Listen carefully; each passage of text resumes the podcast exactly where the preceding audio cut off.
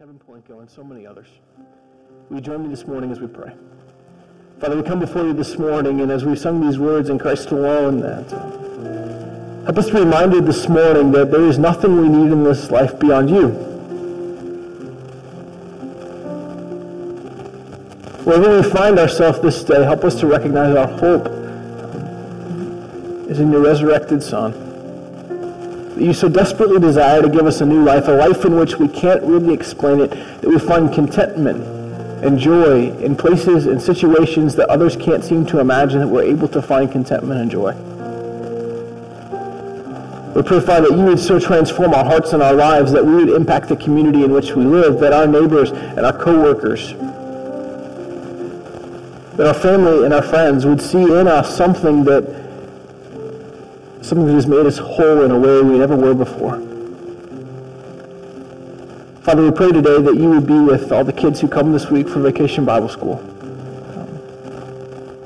We pray that through that time together that there would be at least one who would make a life-changing decision at a young age to serve you with their life. So I hope and our prayer that our kids and our grandkids, our neighbors and our coworkers and their kids and their grandkids would come to know you. And I'm convinced this day that there are, that you're raising up children and teenagers and young adults to transform this world. May you do here among us as well. Father, we continue to pray for uh, Bill Stafford and for his wife Chris that you would help doctors to have wisdom. Um, we pray that the bleeding would just stop and they may not know why, but they would know he's healed. We continue to pray for Dave Peterson, we know he's lost his wife and he's had to have back surgery. It's just been an awful, awful several weeks for him.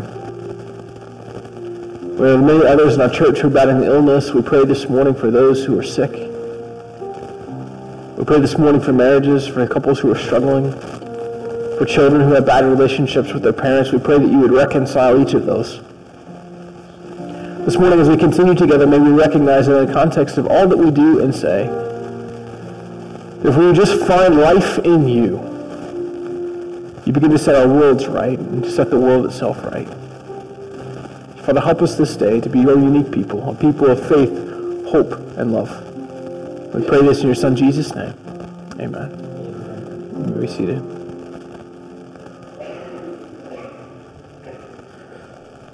Well, I need to mention this morning that if you, um, and I think some of them are still sleeping because they have struggled all the weekend, um, several from our church, I don't even know how many, I know it was a lot. A lot of you donated your weekend um, and probably some vacation days and all kinds of other things to help at the, Unity Festival this weekend. So I just want to say, uh, on behalf of our church and the community, thank you. Um, so if you, if that was you, yeah, thank you. Um, so this morning, as we as we continue a series that we started um, last week. It's a six-week series. And the first two weeks we're talking about marriage, and then two weeks we're going to talk about parenting, and then two weeks we're going to talk about what that looks like for life together in the context of the church. And so this morning, if if you weren't here last week, you can listen online to catch up if you'd like. Uh, you cannot. Um, I should mention, I, I guess, um, as we talk about these twos, we've been here, Kid and I and the kids have been here two years now. Uh, it seems like um, two months in some days, and it seems like 20 years other days. So um, I'm not sure which it is. But we're, we're thankful to be here and to be a part of you all and for you to be a part of our lives. And, and as we continue this series this morning, um, I was thinking in terms of, of this question we began asking last week. How do, we, how do we have good marriages? How do we have great marriages? How do, how do we create families and homes in which um, life looks better together? And this morning, I, w- I want to say maybe you find yourself in a position where you're, you're single or um, recently divorced or widowed, and you say, you know, this is really isn't for me. And I, I'll be the first to say, in some ways, you're right, it's not. But what is for you today is that uh, you may someday get married, or you may someday uh, see a couple struggling, and you may be able to speak into that relationship in a way that, that brings health. And so I encourage you this morning that this is for you, even if you're not in that position today. But as we were talking last week, we, we kind of pointed out that marriage looks at, looks healthy marriage looks like this. It looks selfless it's about selfless love, not selfish love. It's about our spouse and not about us. It's about how we can love as Christ loves. It's not about um, just, just what I can get out of the marriage. We also talk about that marriage is about equal submission, that it's not like one is in charge of the other, because that's a really bad understanding of Scripture, but it's this idea that we are in this together and that we submit to one another. We're uniquely gifted in ways that we support our spouse. And so that's kind of what we talked about last week, but I, I would say this today. My question is, how do we, how do we create great families? Because I, have talked to, to several people I know who are teachers, and and they work with lots of kids, and one of the things that comes up over and over again is, say, well, these kids just have bad home lives their home life is bad, and, and you know, if, if that was better, we think they'd be better students, and that would lead to being better adults and better lives overall. And so one of the things that has become apparent is that their homes may be broken, mom and dad may not be together, but often, even if that's not true, their home is broken anyway, even if mom and dad have stayed together. See, I'm convinced that God wants us to have not just marriages that last, but marriages that are good, that are healthy, that, that are things that we enjoy being with our spouse, so that becomes a kind of great thing in our homes. And I'm, I'm pretty sure that the scriptures have kind of always pointed that out, even though we sometimes miss it. But I want to say as we talk about marriages and, and that kind of thing, that sometimes we're not sure what to do with that. And, and I, I guess maybe I'd say it this way. I officiate a lot of weddings. And it's not like every week, but, but on a pretty regular basis. I've got another one this week. And and weddings are a fascinating thing because every time I meet with a couple, it's the same kind of thing. You know, they have spent countless, well, let me rephrase that. She has spent countless hours um, picking out a dress. Uh, she spent countless hours picking out colors and food and all those kind of things. And often he just says, yes, dear, whatever you want, which is wise. But, but other times it, it, it, looks a little different. And so there are even TV shows dedicated to weddings, right? I mean, there's the show called Say Yes to the Dress, which I've been coerced to watch a couple times in my life. But because I didn't have the remote control. Um, but, but there are other things that we've watched at times, like Bridezilla, uh, which is about how brides get nuts for weddings, and maybe you were that bride, uh, and if so, I apologize to everyone in your family. Um, but there are other, we talk about celebrity weddings, and, and there's, you can't pick up a newspaper or a magazine without seeing pictures of some grandiose wedding. And it's almost as if the goal is to spend more money than the last family spent, uh, the last celebrity couple. And so they list how much roughly the guesstimate is of what it cost exorbitant amounts of money are spent on weddings. And so the question I always ask couples when they come in is say, hey, would you marry us? And then I, I always say, actually, no, I won't marry you. You guys can marry each other, but I won't marry you. I say, I'll officiate your wedding. I'll be glad to do that. And then they say, okay, well, well what, do we, what do we have to do? And I say, we have to go to premarital counseling. And it usually gets quiet for a second or two because I'll say, well, have you thought about that? No. And then I work with college students. They would come in and say, well, we want to get married. Isn't that so great? And I'd say, well, Maybe. Look at me kind of funny and they say, well, you know, aren't you happy for us? And I'm like, well, let me ask this question. How is you getting married going to better further the kingdom of God? And they look at me like I was crazy. Said, well, we're so in love. And I'd look at the guy and I'd say, you guys just want to have sex. And the guy would usually be nodding his head like, yes, that's pretty accurate. And she's going, uh, no, that's not why. Um, but the reality is that's, that's often what happens is we, we don't think in terms of marriage. We think about wedding day or what it's going to give us. We don't think about in terms of lasting relationships. We think about the moment. And so everything gears up for the wedding. And so when, when counseling will ask, well, how, how, who's going to balance the checkbook? Well, I don't know. We, we just love each other. Well, who's going to take out the trash? And, we, and it's amazing how often they point at each other, like, well, my mom did that, or my dad did that, or, well, who's going to do this, or who's going to do that. And so you have all these conversations and these questions about who's going to do what, and what marriage is going to look like, and all of a sudden now they go, well, we still are so in love. And I'm going to get to this a little bit later, but this whole idea of being in love, frankly, is just not really true. See, love is a choice. Love is a choice we make every single morning. See, I wake up every day and I say to my wife, whether I say it verbally or just in my head, that I love you and I'll choose to love you today. And I'll choose to love you the rest of my days. See, I, there are times, if we're honest with this idea of in love, you can't fall in and out of love. I mean, that's not what love is. Love is consistent. It's faithful. And so there, there are times when, when probably I don't like her and she, she I know doesn't like me. Um, and I've probably earned it. But we still love each other, and so that's what marriage looks like. Even when you're not sure you like one another, you choose one another daily. See, I, I don't know what, how long you maybe have been married, if you've been married or if you've ever been married, but, but I can say this, this fall we'll have been married eight years, and I can tell you we are more married today than we have ever been. But we're no less married than we were the day we got married. Does that make sense? See, we're way more married today than we were then. And in fact, some of you have been married 10, 20, 30, 40, 50 years. And if you've been married that long, you're way more married than the rest of us. In really good ways and probably some not so good ways too. But see, I'm, I'm convinced that from the beginning of the scriptures, God paints this picture of what marriage is to look like, what homes are to look like. But so often we, we repaint that picture. We see all throughout the scriptures that we repainted a picture that wasn't what God intended. See, I think one of the reasons that we see in the Bible pictures of bad marriages is so God can remind us, hey, this isn't perfect. It's something you work at. It takes a lifetime to get better. So, so as we look today at the text, we're going to be in Mark chapter 10, um, Mark chapter 10, the first, first 12 verses. And so I'd invite you to stand this morning as we read from Mark chapter 10. And here's what Jesus says when he talks about marriage. Mark 10, verse 1 says this. Jesus then left that place and went into the region of Judea across the Jordan. Again, crowds of people came to him, and as was his custom, he taught them.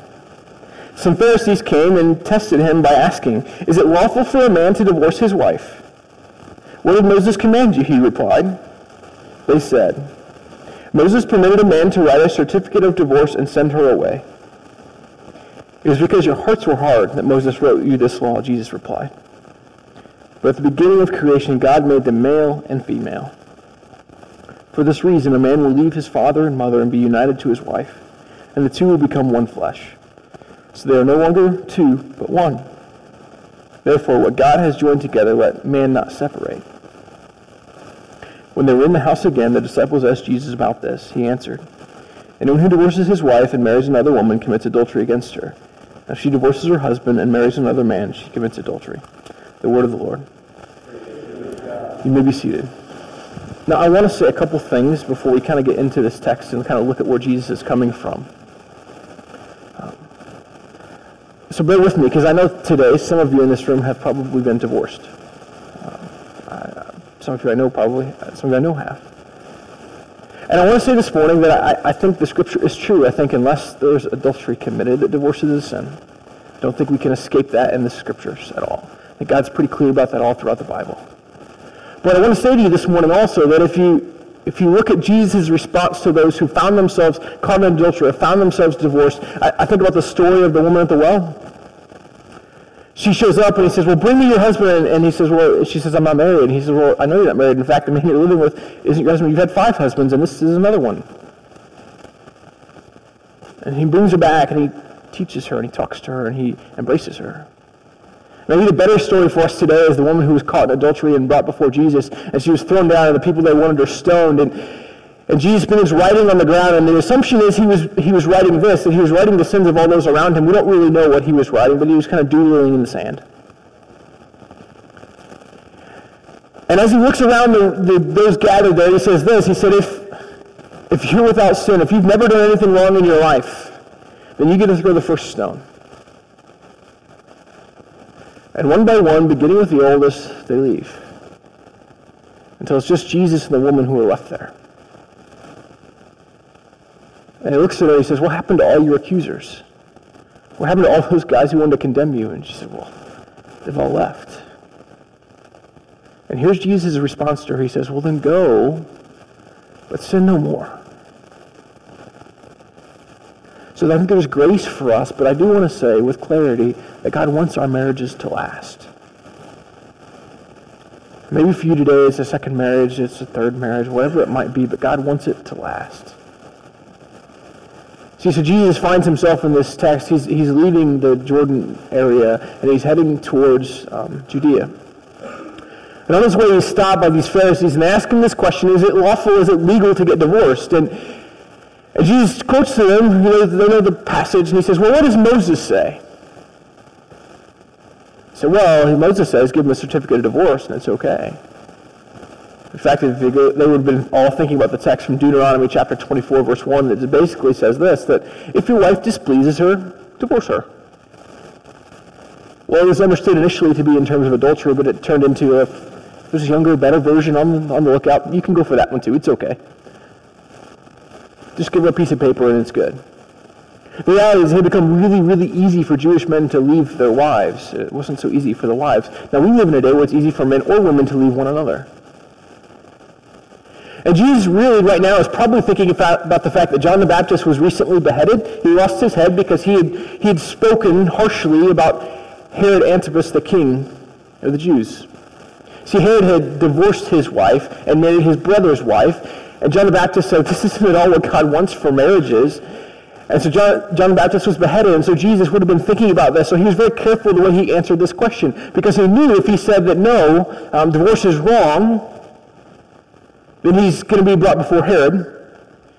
He knew if he said that, well, if you, you if you just write on a piece of paper, he knew that had gone too far in that day, and that's really what John had been addressing. What Jesus is also trying to say here is this, that, respond, he says, well, you know what, Moses gave you that law because your hearts got really, really hard. Because no longer was your heart soft towards your spouse. You became these kind of bitter people. You know, the bitter couples that you've been around. He said, you, you just became so bitter. You quit loving in selfless kinds of ways. You quit being to your spouse what God called you. You quit loving like God loves. And you began to, to live like every other person in the world. And it became all about you in a selfish kind of love. And so Moses said, well, fine. If someone has an affair, someone cheats on you, then you can divorce them and you can leave and, and, and you turned it into something so much more than that, that if you just, if it's just hard one day, you can leave.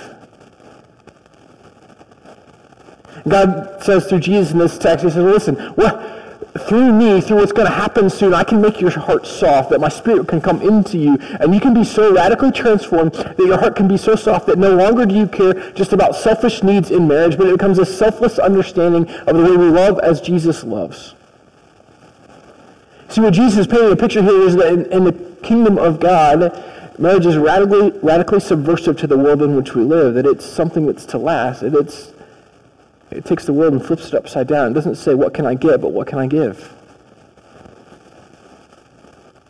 It's radical in this thing that Jesus says men and women are equal. He doesn't try to say that, well, guys, you do what you want, women, you do what you want, or you don't get to do what you want. It, it's that, no, no, you're in this together. So Paul was so clear about last week about this equal submission. See, I want to say today that sometimes we talk about divorce in these kind of terms. We say, well, you know, half of all marriages end in divorce, and that's just a made-up statistic, by the way. There is actually no, no statistical number that says that's accurate at all, anywhere. Just a guesstimate that that's where it might get to one day. In fact, it's, it's really only one in four, one in five. Uh, first-time marriages end in divorce. That's 20 to 25 percent. That's still too high. But I'll say this, the incredible thing, if you were to, to, and there's several places, if you want the information, I can get it to you later, but there's several places, Focus on the Family, Christianity Today, uh, even the New York Times will talk about those that are committed to living out their faith um, and committed to marriage, that the percentage of those who get divorced is between like 5 and 8%. It's a pretty small number, it's still too high. See, God wants to do something radically different in homes and in families. In fact, I'm convinced that the reason, and I'm not alone, that most scholars will tell you that the reason the next section of Scripture in this text deals with letting children come to know Jesus and not being a stumbling block to them, the reason that follows this section on marriage and divorce is because that if, if moms and dads get divorced, often it makes it really hard for kids to come to know Jesus. I don't care if that kid is 5 or 50. And so what what Jesus is trying to say is make sure that you live out the way God's intention is for your marriage. Make sure your home looks as if God wants it to look. Make sure that you live out this selfless, sacrificial kind of love that so often epitomized who Jesus is. Because Jesus is convinced here that he wants, God wants us to build homes, not just marriages. And the best way that we can, we can create better children or better neighborhoods or better environments is by having better marriages.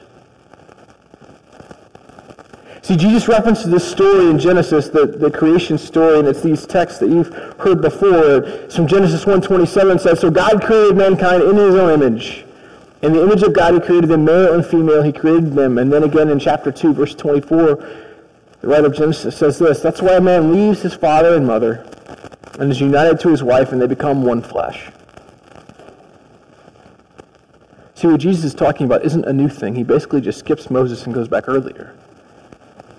We'll see, here, here's the reality that God so desperately desired in the creation of the world for men and women to be connected in such intimate ways that the two become one. this intimate fellowship, this intimate relationship that in many ways exemplifies the way God desires to know us. these two people becoming one. That's why, that's why we have these two hearts kind of bending in together up front. This idea that it's not just about me, but it's about my spouse. How can I live into a marriage and a relationship in which I come to know them in such deep and intimate ways? It's why we can say this. Um, I'm my wife's, and she's mine. She gets me and no one else does, and I get her and no one else does. That's, that's how marriage works. That's this idea of two becoming one. It's this picture of vulnerability. It's why I think in the creation story, I think it's why Adam and Eve are naked. Because there's an intimacy and a connectivity to one another that, that is the way it's meant to be. I mean, we could talk about the fact that there's sin entered in and we knew you're naked, all that kind of stuff, but I'm also pretty sure that in that picture, it's what marriage should be. Because in marriage, we're as vulnerable as we can ever get. We lay ourselves bare in such ways that God has to do something in and through us. And then I want to say that this text and Jesus moves in a way that's kind of touchy for some of us, and it's a little bit difficult for us to hear because he then says this. He says you have to leave your mother and your father. Now, in that day, in Jesus' day, a man would, would build a room unto his house, unto his parents' home. He'd build his own room. And then when he got married, his wife would come and live in that room. And so she would leave her family, leave her possessions, leave everything she knows, and come there. And that's why I think the writer is so particular about saying this, that, that a man will leave his mother and father. In other words, even though you may live next door, there better never be a question who the most important person in your life is. See, what, what Jesus wants you to hear is that in marriage, there better never be a question of whether your birth family is more important than your spouse. Now, we could talk about this idea of, of selfless love is going to say, well, I want you to take care of your parents. I'm not, it's about control. But it's about recognizing that your spouse better never question in any way whether you are more valuable to them than their parents are because you must become more valuable for you to be everything in your marriage, for it to be two becoming one, for it to look as if God wants it to look because anything less than that isn't what God desires for marriage. You have to be all in. And two become one in, in another different kind of way, and you maybe you didn't expect to hear this this morning, but sex in the context of marriage is a really good thing. Sex should be celebrated in the context of marriage. In fact, it should be fun. There's something about intimacy in your home that should not happen anywhere else. It's between a husband and a wife in such a way that you should enjoy it. We seek to create intimacy in the home, and I think really the church has done a disservice in terms of sex. I really do. I really think we have screwed this up in the last 20, 30, 40, 50 years. See, we've worked really hard at telling people just don't do it. And so we don't talk about sex at all in the church. We say, well, let's just kind of ignore that topic altogether. See, I'm convinced that sex is a really good thing that God created, but it's to happen in the context of marriage and only in that context. And we, we just say, well, then don't do it. But the reality is it's probably always good. It's just that creates some baggage in other ways and other places in our lives. Maybe I should say it this way. Um, if I, if I were to try to, to paint this picture in some ways that sex in our culture is culturally um, promoted, but it's not really true intimacy. See, where the church has done a bad job of talking about, others have stepped in. You know, we we have couples, and I've talked with some who, who they didn't, they, they waited before marriage, and then when they got married, they had no idea really what they were doing, and, and it was awkward and uncomfortable, and no one talked to them about it, and that's the church's fault, or the parents' fault, or both. Or other couples haven't waited at all and they get married and they expect it to be something totally different than it was and, and they find that it takes more time and effort and work for this to be what God really intended because I, this analogy is the best I have and I apologize. It's not that good. It's as if when we have sex with someone that it's like two cloths that come together that create a shirt. It's a bad analogy. I told you it's bad. You know, the seams on both sides. But, but they come together and create this shirt and, and and the two pieces of fabric match the first time. They match perfect. The problem is if it's not in the context of marriage, often that doesn't last and it doesn't work. And so those two pieces of fabric get ripped apart. And no matter how much you try to reconnect them with something else, there's never going to be a perfect fit initially. Now, it doesn't mean over time that it can't be worked on and fixed and managed and improved to the point that it mends itself together and it looks like it was the same piece of fabric, but but it's harder to do it that way. See, the reason in the beginning God said two become one is because there's something, a, a, part of us that becomes connected with our spouse. in a way it's true intimacy the way God desired for it to be. It's not to say God can't can't take our past and redefine it and reshape it. But it is that sometimes we then carry stuff into our, our homes that we didn't want to bring. But the great thing about the way God works is he, he keeps working at that. And we keep working at it together in the context of husbands and wives together. And it's this beautiful picture of two becoming one. See, I'm convinced that we don't need to tell children and teenagers don't have sex because they're going to if, we, if that's our only response. I guarantee they do. But we need to say it this way, that, that there's something unique that happens in the confines of marriage that we really can't explain. There's something unique about giving yourself wholly to this one person in every single kind of way, and them giving themselves to you. And that's what God so desperately desires for us in that context. For many of us, we can't say that. But it doesn't mean God can't redeem our home in such a way that that becomes the context that two become one where we live. See, I don't. Um, I would ask this question because I believe God's intention is for us to have homes that look incredible, for marriages that last. And some of you today are going, well, I'm single, and I'll say this, then wait. And if you haven't waited, then wait now. Not because it's sex is bad, because sex is sex is good. It's really good. It's a good thing. But it's even better in the context of someone you love and you want to spend your life with. So I would say this is more this question I have is then how do we create intimacy that, that God's talking about, that Jesus is telling people about? How do we create that kind of intimacy in our home? What, what does that look like? How do we love our spouse, not just be in love with our spouse? How do we love them in such a way that's selfless and sacrificial? How do we move our marriages in that way? And so I'll say this line, and don't miss this. The grass is not greener on the other side. Water your own yard. In other words, don't keep looking at other men or women wishing that they were your spouse because they're not. Unless you're single, and they might become that, so I, I don't know. But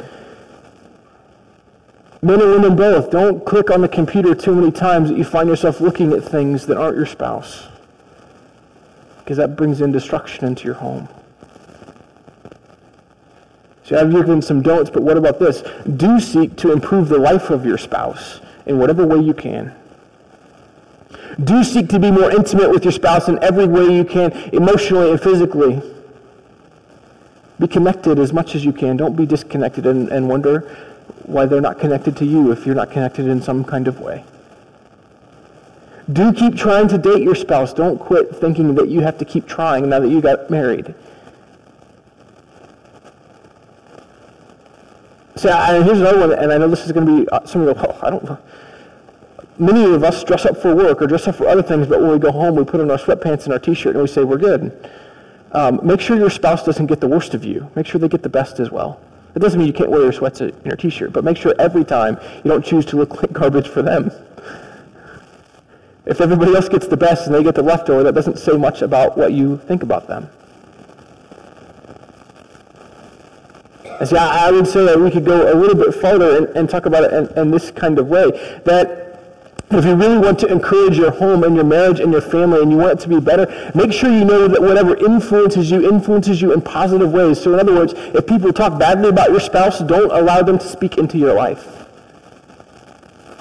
Determine who the influencers on your life are. If it's the community of faith, allow it to be the community of faith to shape you in positive directions. If it's coworkers, but they talk badly about marriage and about their spouses, then don't be brought into that. Find yourself separated from that because it'll begin to bleed into your own home.